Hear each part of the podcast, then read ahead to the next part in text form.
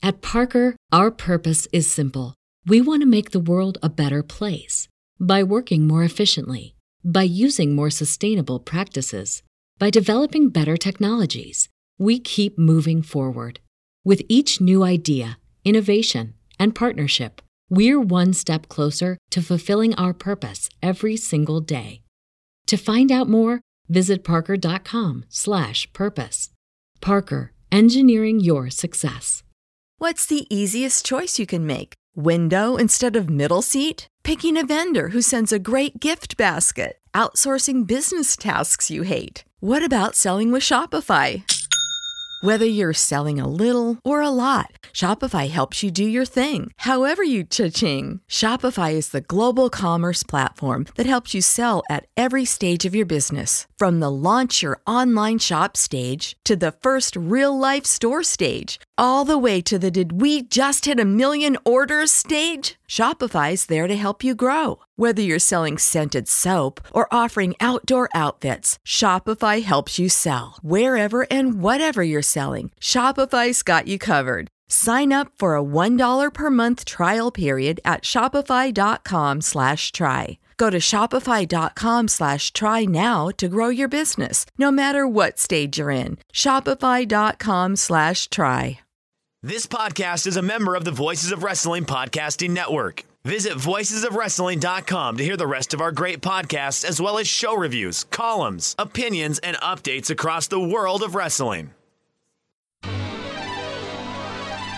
WWE, which is taping their shows here in town, announced last night they had one of their, I believe it was an onstage performer test positive. Are you aware, are they deemed an essential business or did they get a special exemption to stay open or are you aware of how they're able to? I think initially there was um, a review that was done and they were not essentially deemed, they were not initially deemed an essential business. With some conversation with the, the governor's office regarding the governor's order, they were deemed an essential business.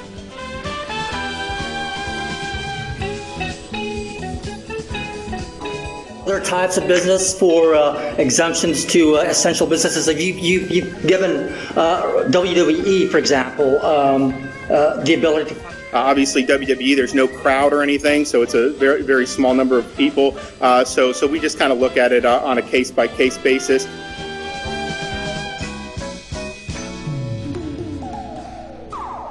Rob Manfred, thank you very much. NFL, Roger Goodell, thank you, Roger. UFC, Dana White. Major League Soccer, Don Garber. WWE, the great Vince McMahon.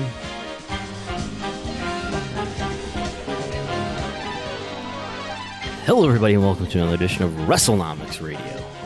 I'm Brandon Thurston, broadcasting on demand from Buffalo, New York. It's April 17th, 2020. In the strange time of coronavirus, and exponential growth does not appear to be exponential anymore in the United States when it comes to new cases. But still, thousands of people dying daily. WWE has released some 25 wrestlers that we know of. They furloughed nine producers, three coaches, laid off at least one writer, and probably made cuts to more employees in WWE corporate. The XFL, Vince McMahon's other project, has ceased operations completely, laid off all its employees, except for a few. And it's been a, a busy week in the life of Vincent Kennedy McMahon this week. And today's episode is going to focus on the timeline, particularly over the last week and going back a little bit further for background. I think it's helpful that we sort out all the facts and look at everything in order and get a better understanding of what's been happening in WWE and the XFL for that matter over the last couple months. There's a great deal of interest in the releases that have just happened and in the folding of the XFL. I think it's important that we step back and try to look at the whole picture as much as we possibly know about it. So we'll be doing that today. But first, before we dive into WWE, All Elite Wrestling has announced its planned Double or Nothing pay per view, scheduled for Saturday, May 23rd, at the MGM Grand Arena in Las Vegas, will not be happening at the MGM Grand Arena in Las Vegas, but the pay per view will be happening on May 23rd. Probably in an empty building somewhere, and with uh, additional details to be announced Ring of Honor and MLW continue to not run events, despite the fact that apparently events will be allowed in the state of Florida, where WWE has its performance center in Orlando. Joe Koff, the COO of Ring of Honor, told Post Wrestling on Tuesday that the exemption in Florida that makes pro wrestling exempt as an essential service, along with other sports and entertainment activities that don't involve a live audience. Joe Koff that, said that would not change their approach. He said, quote, the safety of all our performers, staff, vendors, and fans are the most important things to us right now, and we are continuing to improve our infrastructure and find ways to connect with them during this time. Are we eager to get back? Absolutely. For now, we will be monitoring day by day. Court Bauer of MLW put it more directly. Quote, I will not put my athletes, crew, and staff, along with their families, at risk of contracting the virus.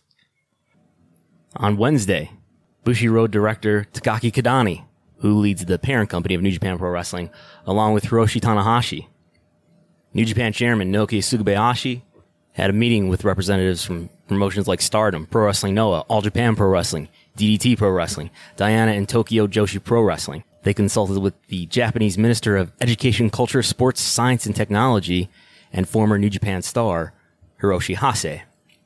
According to the official New Japan website, representatives from these promotions discussed with Hase the effect the COVID 19 crisis was having on the pro wrestling industry the promotions made requests for testing kits, for compensation for wrestlers who obviously are unable to work at this time. Kidani said that the formal proposal has my name signed at the bottom, but the issues covered are ones that affect the entire professional wrestling industry. Tanahashi said, Yes, not being able to wrestle does make a lot of us concerned for our livelihoods, but in the world of sports, be that baseball, soccer, or sumo, I feel that professional wrestling should be the anchor. I think it should be acceptable for professional wrestling to be the last sport to return to full activity. I want people to know that when professional wrestling is back, then and only then, it means truly that Japanese entertainment has properly recovered. Mayu Iwatani of Stardom added, If we have access to testing kits for wrestlers and staff, it can put minds at ease and help us return to active duty. According to the New Japan website, the request for testing kits notes that while we understand the top priority for medical supplies must go to those in the centers of the front lines of battling this disease, if at all possible, we request that kits be supplied to test and protect wrestlers and staff within the industry. Additionally, on compensation for contracted wrestlers, the request says not only the wrestlers under contract in our group of companies, but those in the industry at large are designated as contractors, whose livelihood is therefore threatened by not being able to perform in the current climate. We ask that contracted wrestlers be met with benefits and protections befitting of full time employees. So that, that to give you an idea of what's happening in Japan. As for Mexico, AAA will begin doing empty arena shows this Saturday streaming on YouTube and Facebook. So let's get into today's timeline covering WWE and XFL.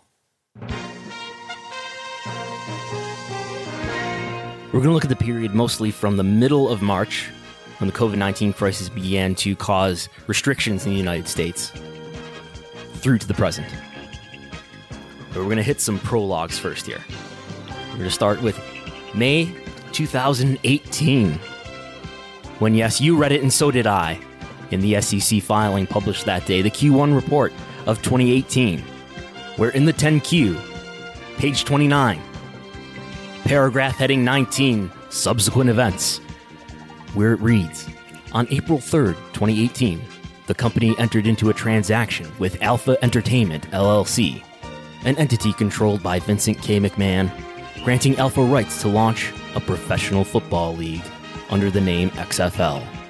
Alpha has announced that it expects that this launch will occur in early 2020.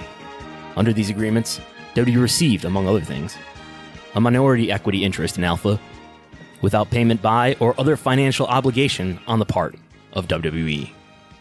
And what does that mean? That means that WWE granted Alpha Entertainment the rights to use the XFL intellectual property to brand its football league. XFL. In exchange, WWE got a minority equity interest, a minority ownership in Alpha Entertainment.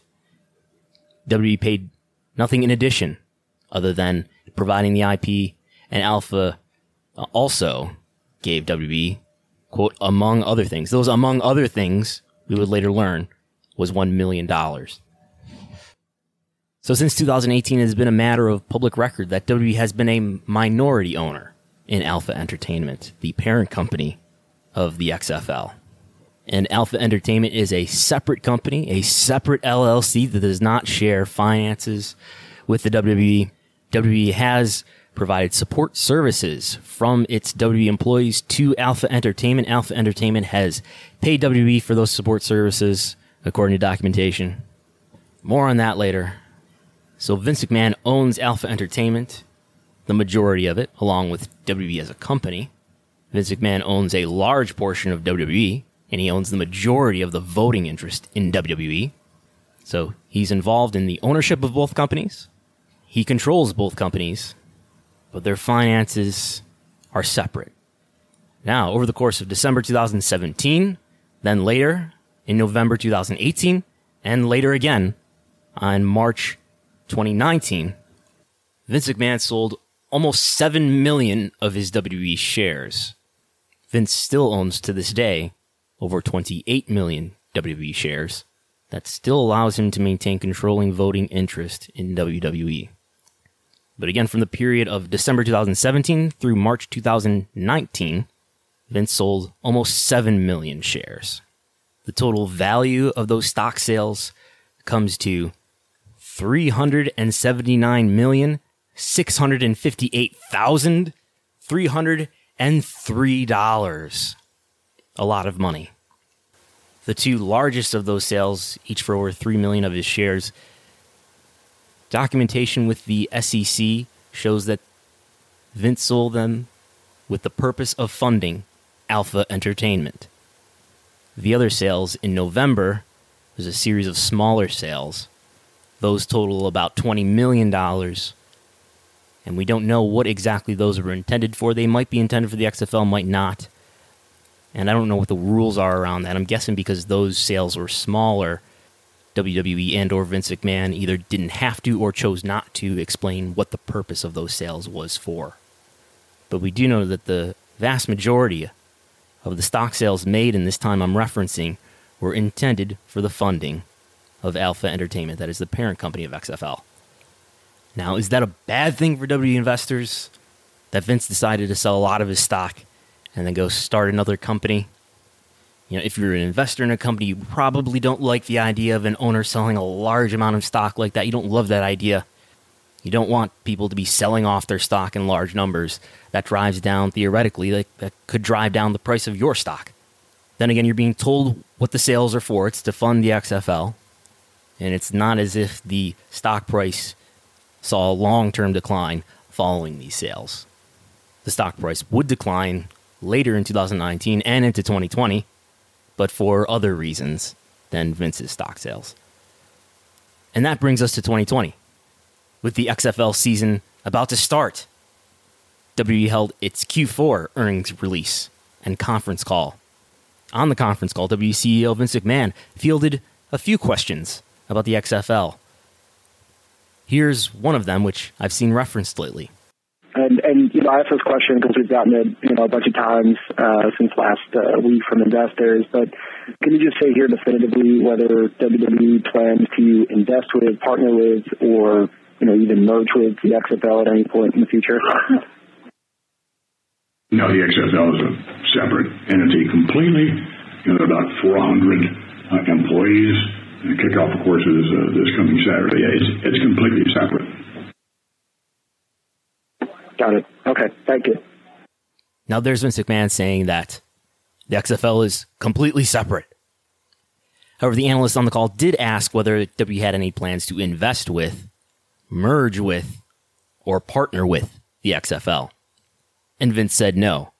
Now, he could have said that, oh, by the way, yes, WWE does have, as we've already disclosed, a minority equity interest in the XFL. He did not say that, but maybe he just understood the question to mean do you have any plans to have WWE further invest or partner with the XFL. And he said no. At any rate, without jumping too far ahead here, the XFL bankruptcy documentation, which just became public record, shows that WWE does own a piece of Alpha Entertainment. For some people in the public, this was the first time that they learned that WWE had an ownership of the XFL parent company. Some people were even decrying that WWE, that Vince McMahon had lied on the conference call. And I don't read it that way.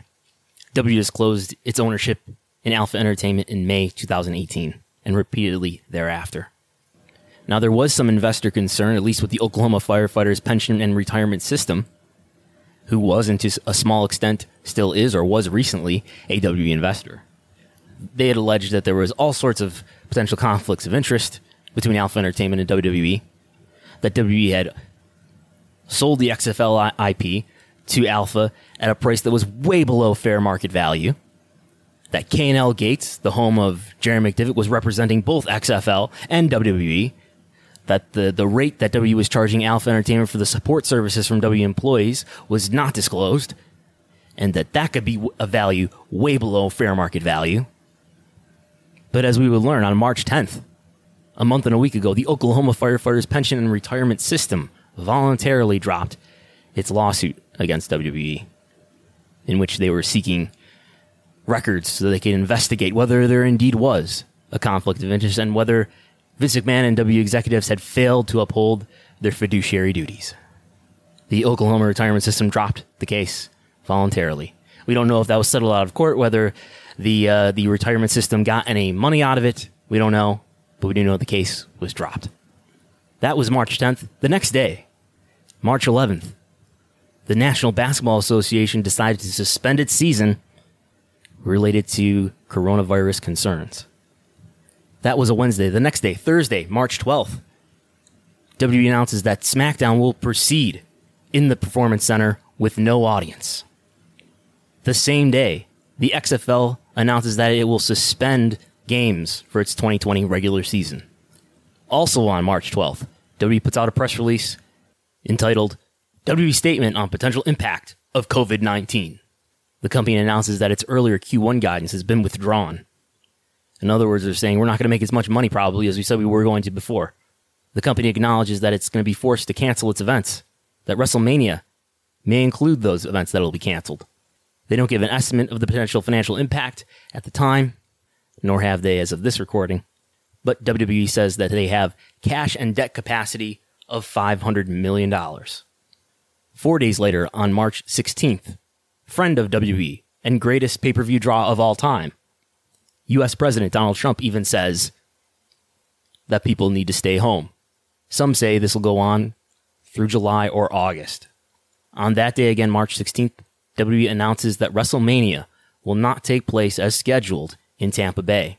Instead, WrestleMania will happen at the Performance Center in Orlando in front of no fans.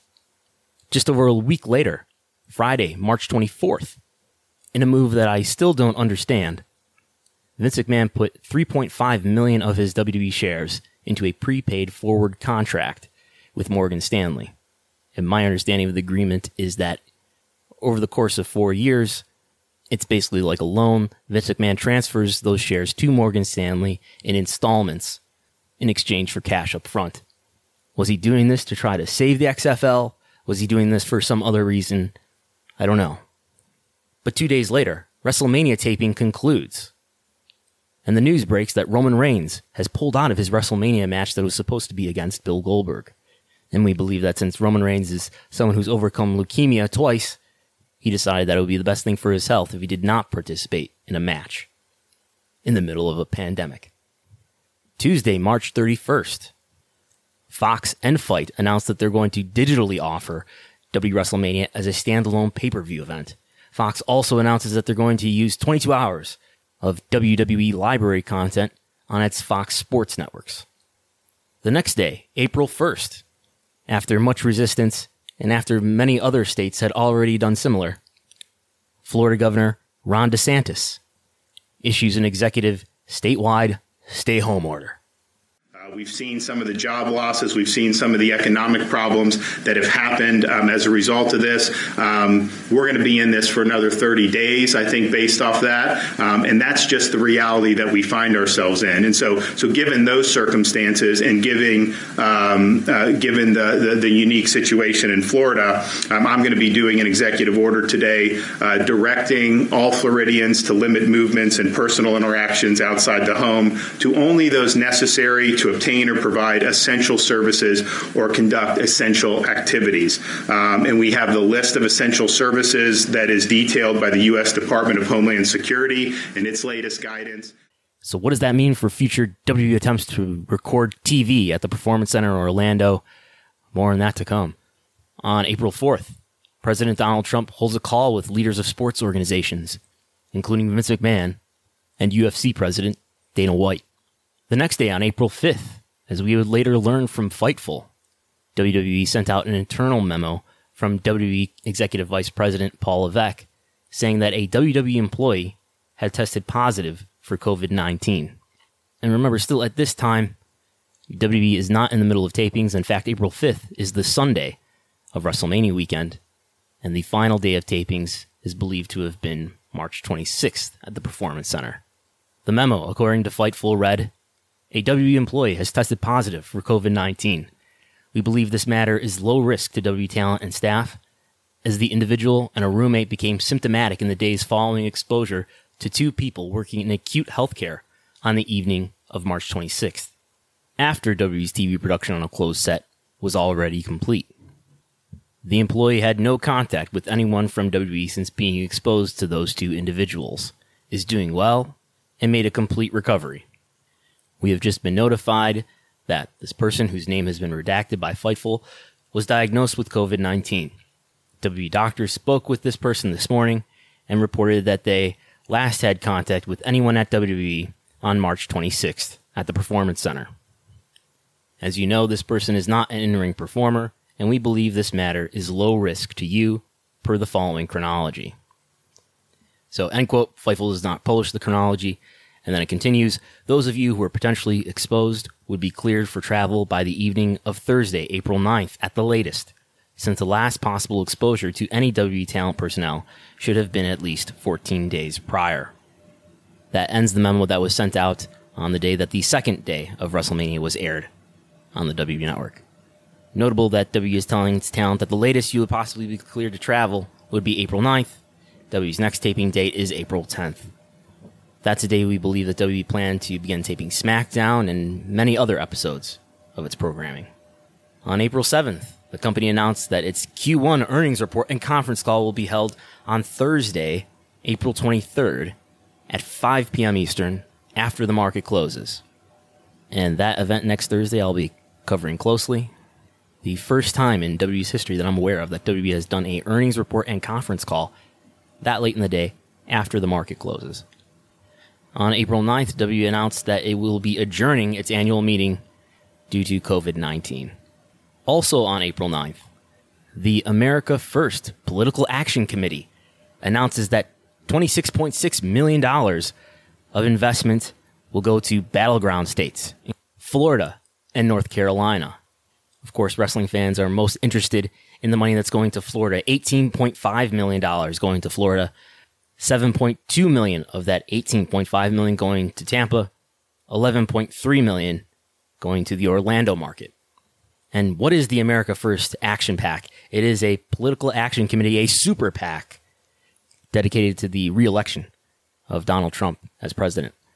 It is chaired by Linda McMahon, former WWE president, former small business administrator, and wife of CEO Vince McMahon.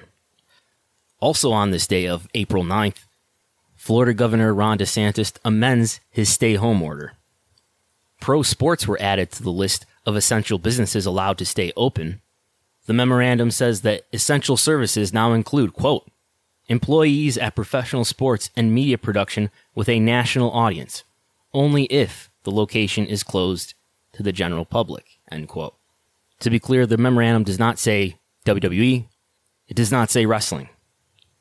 It seems this exemption would also apply to maybe boxing, Major League Baseball, So the question on many people's minds is are these two events, the $18.5 million for Florida from the Trump Super PAC, chaired by Linda McMahon, and the amendment to the stay home order by Florida Governor Ron DeSantis, are those two events connected? They did happen on the same day. It's notable also, though, that the America First Action PAC also announced the week prior that it would spend $10 million in other swing states, including Michigan, Wisconsin, and Pennsylvania. And let's be clear that the $18.5 million going to Florida is going into advertising in Florida. It's not as if it's going into the bank account of the governor of Florida or into his campaign, although it's likely that greater support of Donald Trump in Florida will help the also Republican governor in down ballot voting. Well, I think politicians, especially Republican politicians, and the leaders of WWE inspire a lot of suspicion and distrust. $18.5 million of spending on advertising in Florida doesn't seem out of character, either in amount or timing, for the America First Super PAC. The next day, on April 10th, the XFL holds a brief internal conference call in which most employees are laid off the league suspends operations, not just suspends its games, but suspends operations. And it appears that Vince McMahon's second attempt to start a football league has come to an end. Also on this day, the Revival are released from WWE. Also on this day of April 10th, it's Friday in time to tape SmackDown, but Vince McMahon decides to return to taping Raw, SmackDown, and NXT live every week going forward, beginning with going live with SmackDown on this night. This means rather than taping multiple episodes in single days, WWE will be taping one event live to air. And that means a lot more traveling for the talent and crew involved. Dave Meltzer of the Wrestling Observer reports that contracts with both NBC Universal and Fox call for a certain number of shows per year that can be taped. For Raw, that number is three, Meltzer reports. Amid criticism that WWE is exposing its personnel to greater risk of coronavirus and thereby exposing the public to greater risk of coronavirus. On this day, April 13th, WWE and Ad Council partnered to launch a national PSA. Heard here. Of questions about the coronavirus? I'm here to share some simple steps you can take to help protect yourself and others. Avoid touching your eyes, nose, and mouth. Wash your hands often with soap and water for 20 plus seconds. Cover your cough or sneeze with a tissue. Clean and disinfect surfaces and objects. Wash hands after touching commonly used items. Together, we can help slow the spread.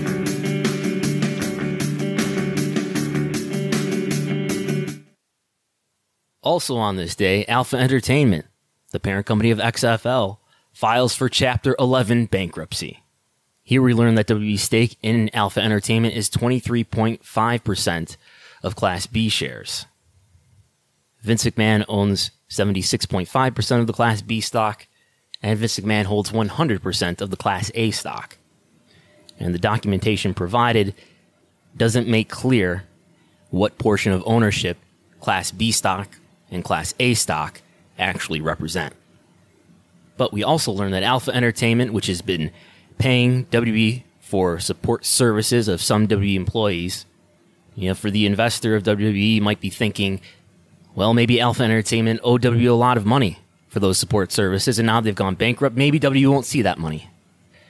Bankruptcy documents, though, disclose that Alpha Entertainment had paid up on what it owed WWE for support services. The XFL bankruptcy filing reads The debtor, which is Alpha Entertainment, is a party to a shared services agreement with WWE, which WWE provides Alpha with certain centralized corporate and administrative services, principally finance and accounting services. The footnote ending that sentence reads As of the petition date, the debtor is current on its obligations to WWE. Also on this day, April 13th, Orange County Mayor Jerry Demings clarifies that WWE has indeed been deemed an essential business by the Florida governor. WWE, which is taping their shows here in town, announced last night they had one of their, I believe it was an onstage performer test positive. Are you aware, are they deemed an essential business or did they get a special exemption to stay open or are you aware of how they're able to? I think initially there was um, a review that was done and they were not essentially deemed, they were not initially deemed an essential business. With some conversation with the, the governor's office re- regarding the governor's order, they were deemed an essential business. And so therefore they were allowed uh, to remain open. Uh, in terms of the specifics associated with the wrestler who, uh, or personality who tested positive, I, I, don't know any of the details of that, obviously, because of uh, HIPAA laws, et cetera. I don't know that, but you know, that's like a little family, a small family of uh, professional athletes uh, that wrestle and uh, you know, if, if one of uh, my family members tested positive in my house, uh, that would be concerning to me. You know, we would have to uh, make some provisions in my house to make sure that the rest of us not get infected. And so I would assume that from a business perspective, the WWE is doing that type of uh, analysis of its own family. They're like a family. Mayor Demings says. Also on April 13th, Governor DeSantis' press secretary, Cody McLeod, tells Marc Raimondi of ESPN that UFC or boxing could be deemed essential in Florida as well. McLeod says the memo does not specify specific sports, as long as the event location is closed to the general public.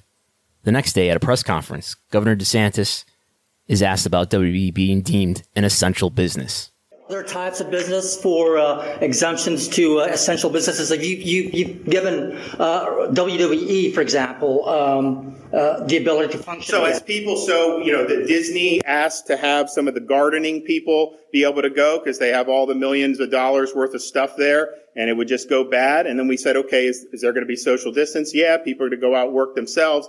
Uh, obviously, WWE, there's no crowd or anything, so it's a very, very small number of people. Uh, so, so we just kind of look at it uh, on a case by case basis. We haven't had a huge uh, amount of requests. I mean, so I think a lot of this will just be you know, what do we look like in May uh, with some of this rather than being able to do stuff now. The one thing though I do support is um, I think that we do need to to support like content, like especially like sports and events. And we're not going to have crowds there. I get that, but if we can do like if NASCAR does a race and can televise it um, it, without having large crowds, I think that's a good thing. Uh, I'd like to see you know, Woods and Mickelson do the golf or whatever because that's social distance. You wouldn't have a gallery there, you wouldn't have crowds, but to put that on on TV, I think people have been starved for content. I mean, we haven't had a lot of new content since the beginning of March. Uh, here we are now, uh, or, the middle of March. Here we are, the middle of April. And if people are, you know, being told to, to stay closer to the house, it sure does help to have some fresh things. Governor DeSantis says people are starved for content. Also on April 14th, the Orange County Sheriff says that deputies responded to the Performance Center in March and April. While W is taping there, a moot point now that W has been deemed an essential business. Then, on April 15th, which is normally tax day in the US. That's been postponed this year, I think to July. First, for perspective, W Talent under contract is published in each of W's annual reports. And from 2001 through 2015, the number of talent, that is wrestlers, that W keeps under contract was within 10 or 15 of 150 for just about every year. In 2007, it gets as high as 170. And again, in 2015, it was 150. In 2016, that number grew to 185. The following year, 200. The following year, 2018, 215. And then in 2019, 300. In the course of five years, the size of the W roster had doubled. And employees have been growing too at a different rate.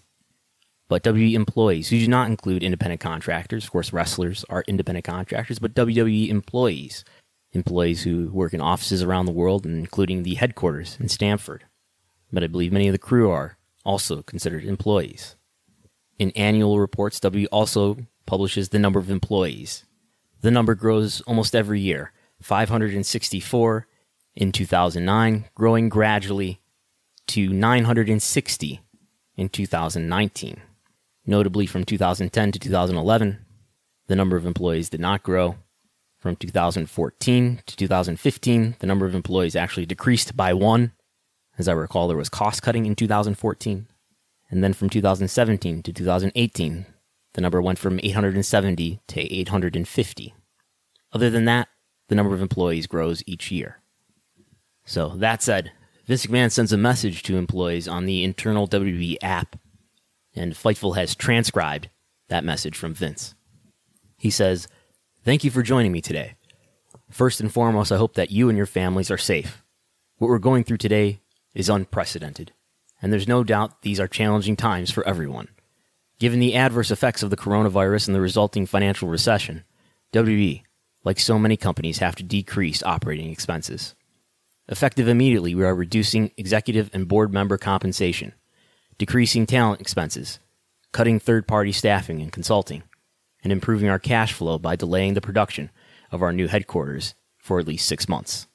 Despite all these measures, given the uncertainty we are facing today, unfortunately, we have to temporarily reduce headcount. As such, a number of WB employees will be furloughed from the company today. At the close of my remarks, employees will receive a communication detailing their individual situations. More specifically, those impacted by the furloughs will receive a text message from Human Resources with specific information for their next steps.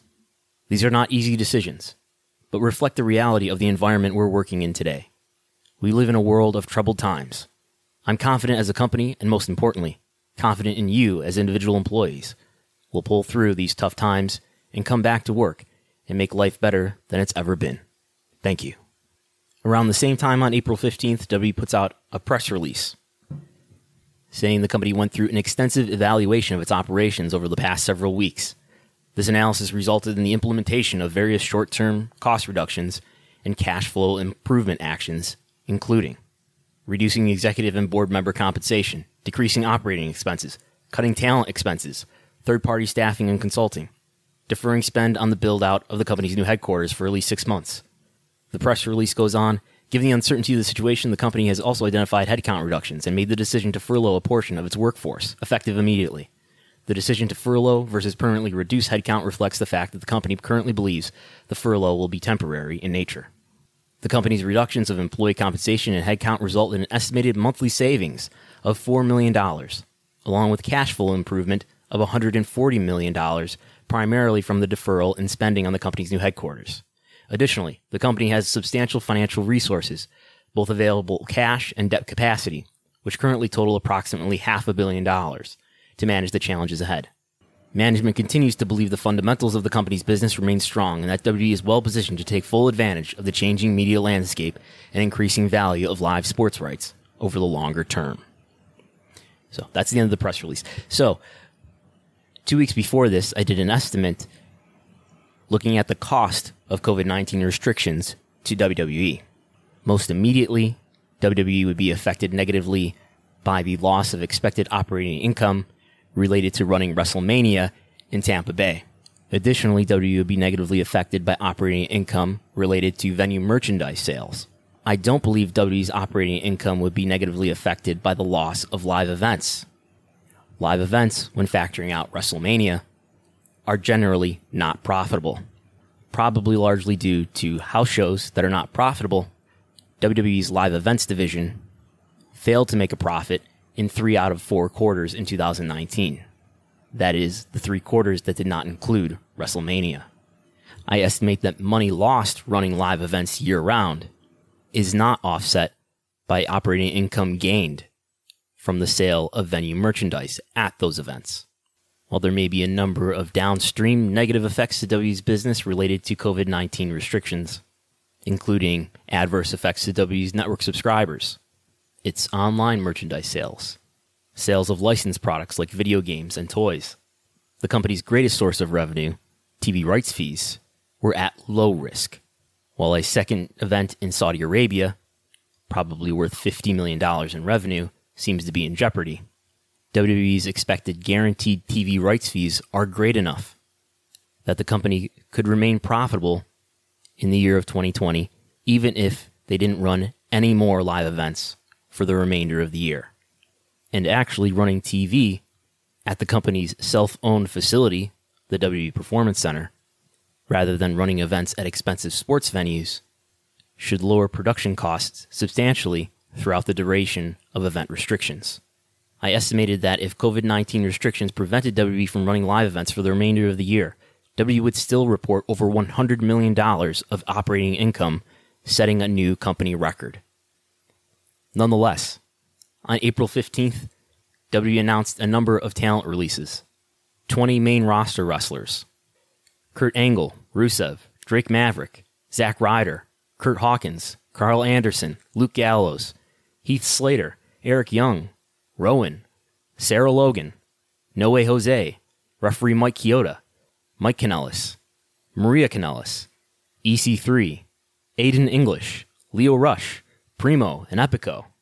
WWE also released NXT talents, whose names were not announced, but confirmed their releases themselves on Twitter, including Deonna Purrazzo, MJ Jenkins, Josiah Williams, Dan Matha, and Alexander Jaksic.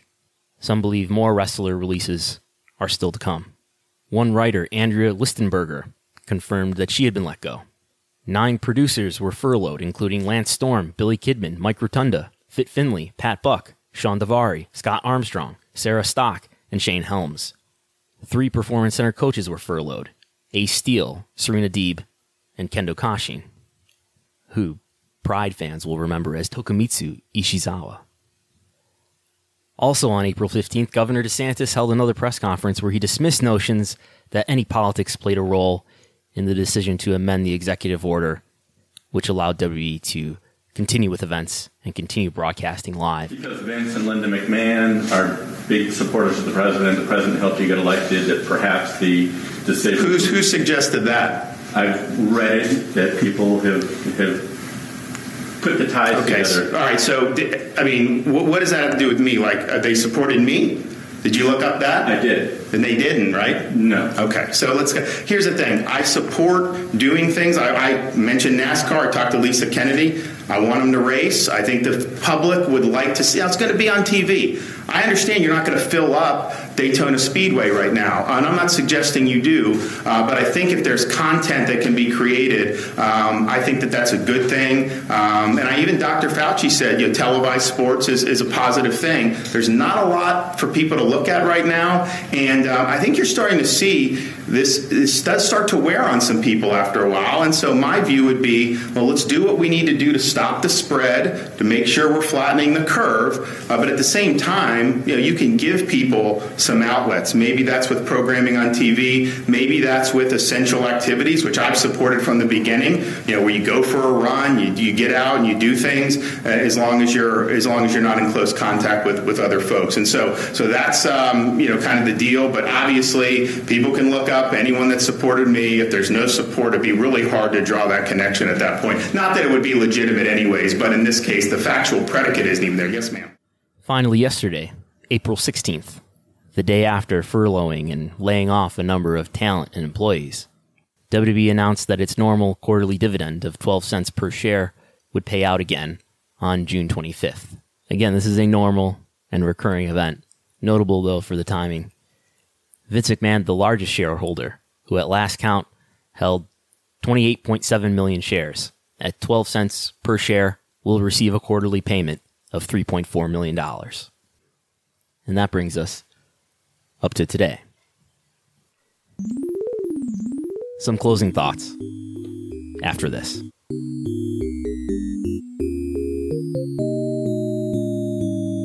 And you get paid for doing your little show and bringing people out here and being some sort of, you know, highfalutin type guy. I'm down with that. That's cool because I, I love freedom of expression. This is great. How many people, you know, enjoy on a global basis World Wrestling Federation entertainment that aren't elitist like you? At the same time, you can't tell me how to run my business and what people want to see because if they wanted to see your kind, your kind of rustling you're talking about, that's what we would have out there. Okay? No, I would never want to do anything in bad taste. Okay? Just to smear me, just, you know, just to absolute smear me with this one thing. And thank you very much for that. That's a real class move on your part. I am a victim.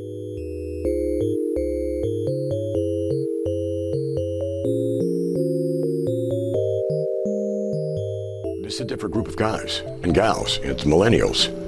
You know, they're, they're not as ambitious, quite frankly, um, and they're not trepidatious at all. I just don't think they necessarily want to reach for that brass ring. The last person who really reached for that brass ring, in all likelihood, was John Cena. Now, there are others coming up now who definitely want to reach for it.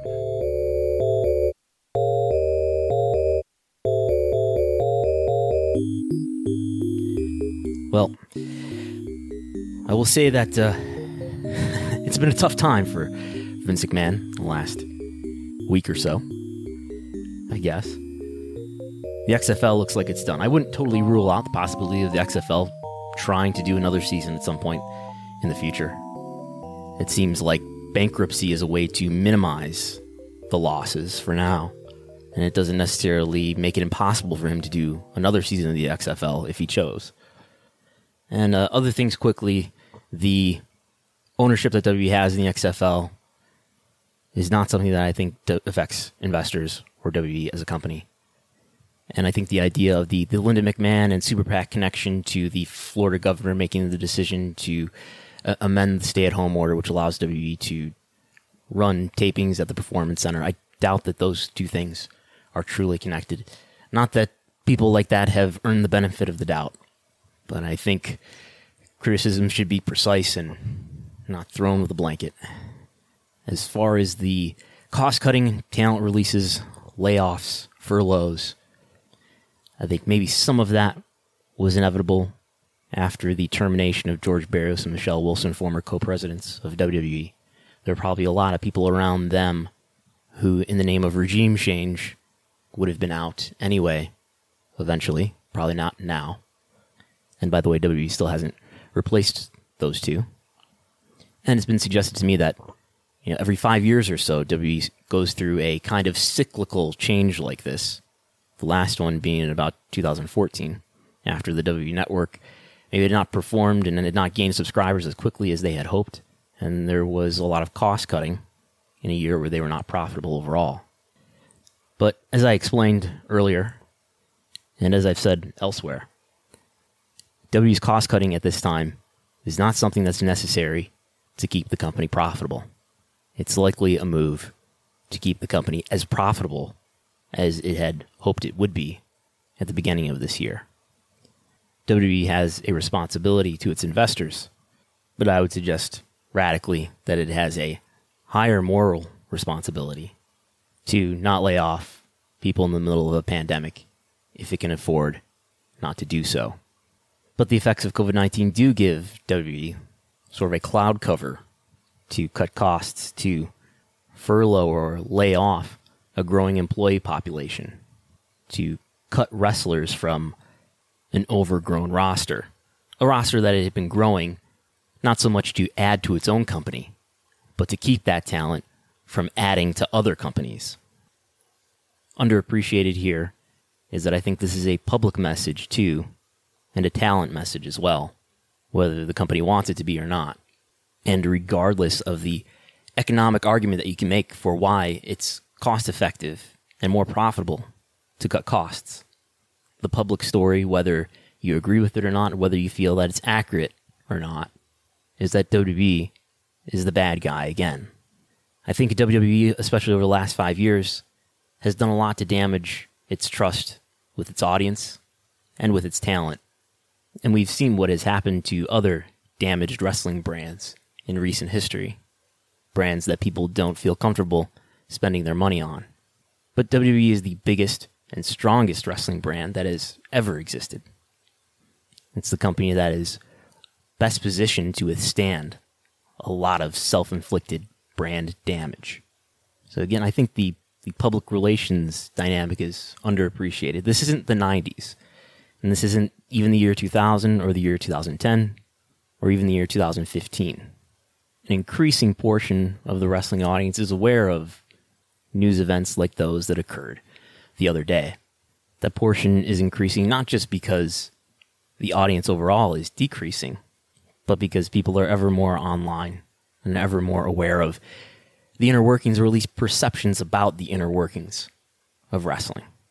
The notion that people won't be smart enough to understand is unsustainable, or even the notion that people are just wrong doesn't matter. Their perception of the brand and how much they can trust it is what matters. And it's the trust of your customers and the trust of your talent, which is a hard thing to measure, which isn't a metric that's on any of the KPIs on the corporate website, probably not even on any of the documents in the internal folders. It's those things that are among a wrestling company's most important assets. And it's also really difficult for a wrestling promoter to admit to themselves that they've damaged those assets. And maybe eventually, someday, those trust relationships will reveal themselves to be even more valuable than a massive media rights deal or delayed eight figure payments from authoritarian governments. And as far as the relationship with talent, if you think back to uh, the 90s and think about what the turning point was between the competition between WCW and WWF, was the turning point WrestleMania 14? Was it when WWF started to consistently beat Nitro in the ratings? One signal that I think was important is when talent like Chris Jericho, Eddie Guerrero, Chris Benoit, and Dean Malenko realized that they couldn't trust WCW and they wouldn't be creatively fulfilled there. But those are just economic concerns. And does a company like WWE, or AEW for that matter, that's still going to run a pay per view in an empty building on May 23rd, do these companies have any moral responsibilities? Will anyone scrutinize them? Media? Politicians? But it's just wrestling. And if people in pro wrestling are exposing themselves to coronavirus, well, natural selection is going to take care of that one. But I think we're learning at this time which companies and which people are actually willing to be uncomfortable for the sake of other people's well being. And I think some of us have been fantasizing for some time that those with power eventually, in a dire enough situation, would reach the point where some shred of decency would be revealed and where their care for other people would finally exceed their care for economics or for their own comfort or for power itself. We'd been living under the impression that maybe in a wide enough, big enough crisis, there would be some distinction. And we are learning these days that for some, there is no distinction. For some, there is just one mode of value. There is just one way to interpret the world. One goal, and it's not a greater good for most or all people, but the accumulation and retention of control. The reassurance that one will always have, or will have even more of, the control that one has now. Whether that control is a company, an industry, or a public office. Yeah, I've been fortunate enough in the last few months here, as things have gotten really busy with WWE stock, to uh, talk to some people in the investment world. And I've been weighing a little bit lately who my audience is business people, wrestling fans.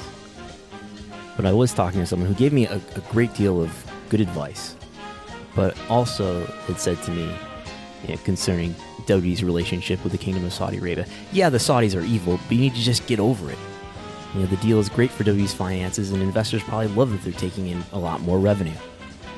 And on one hand, I know what he means, but it gave me a lot of pause as if there can't be or shouldn't be a distinction between economics and morality or basic human rights that we need not bring those things up, that those need not be part of the conversation. But I guess the kinds of people who care about things like that are the kinds of people who don't win the business competitions. Those are the people who don't get to dominate industries. The people who put economics above all remain the winners of a kind. So that's all I have for this time. Thanks to Post Wrestling, John Pollock and Wai Ting for having me on as a guest recently. Thanks to Kate Feldman of the New York Daily News for interviewing me for an article on W Business recently. Credit to sources like Fightful for breaking a lot of the important news that I referenced in this episode.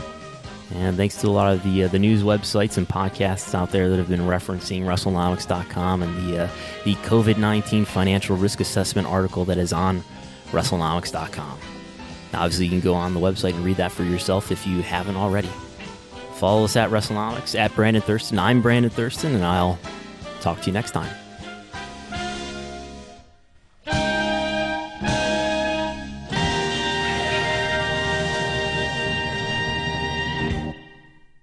At Parker, our purpose is simple. We want to make the world a better place by working more efficiently, by using more sustainable practices, by developing better technologies. We keep moving forward. With each new idea, innovation, and partnership, we're one step closer to fulfilling our purpose every single day. To find out more, visit parker.com/purpose.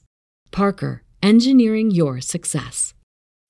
As humans, we're naturally driven by the search for better. But when it comes to hiring, the best way to search for a candidate isn't to search at all. Don't search, match with Indeed. When I was looking to hire someone, it was so slow and overwhelming.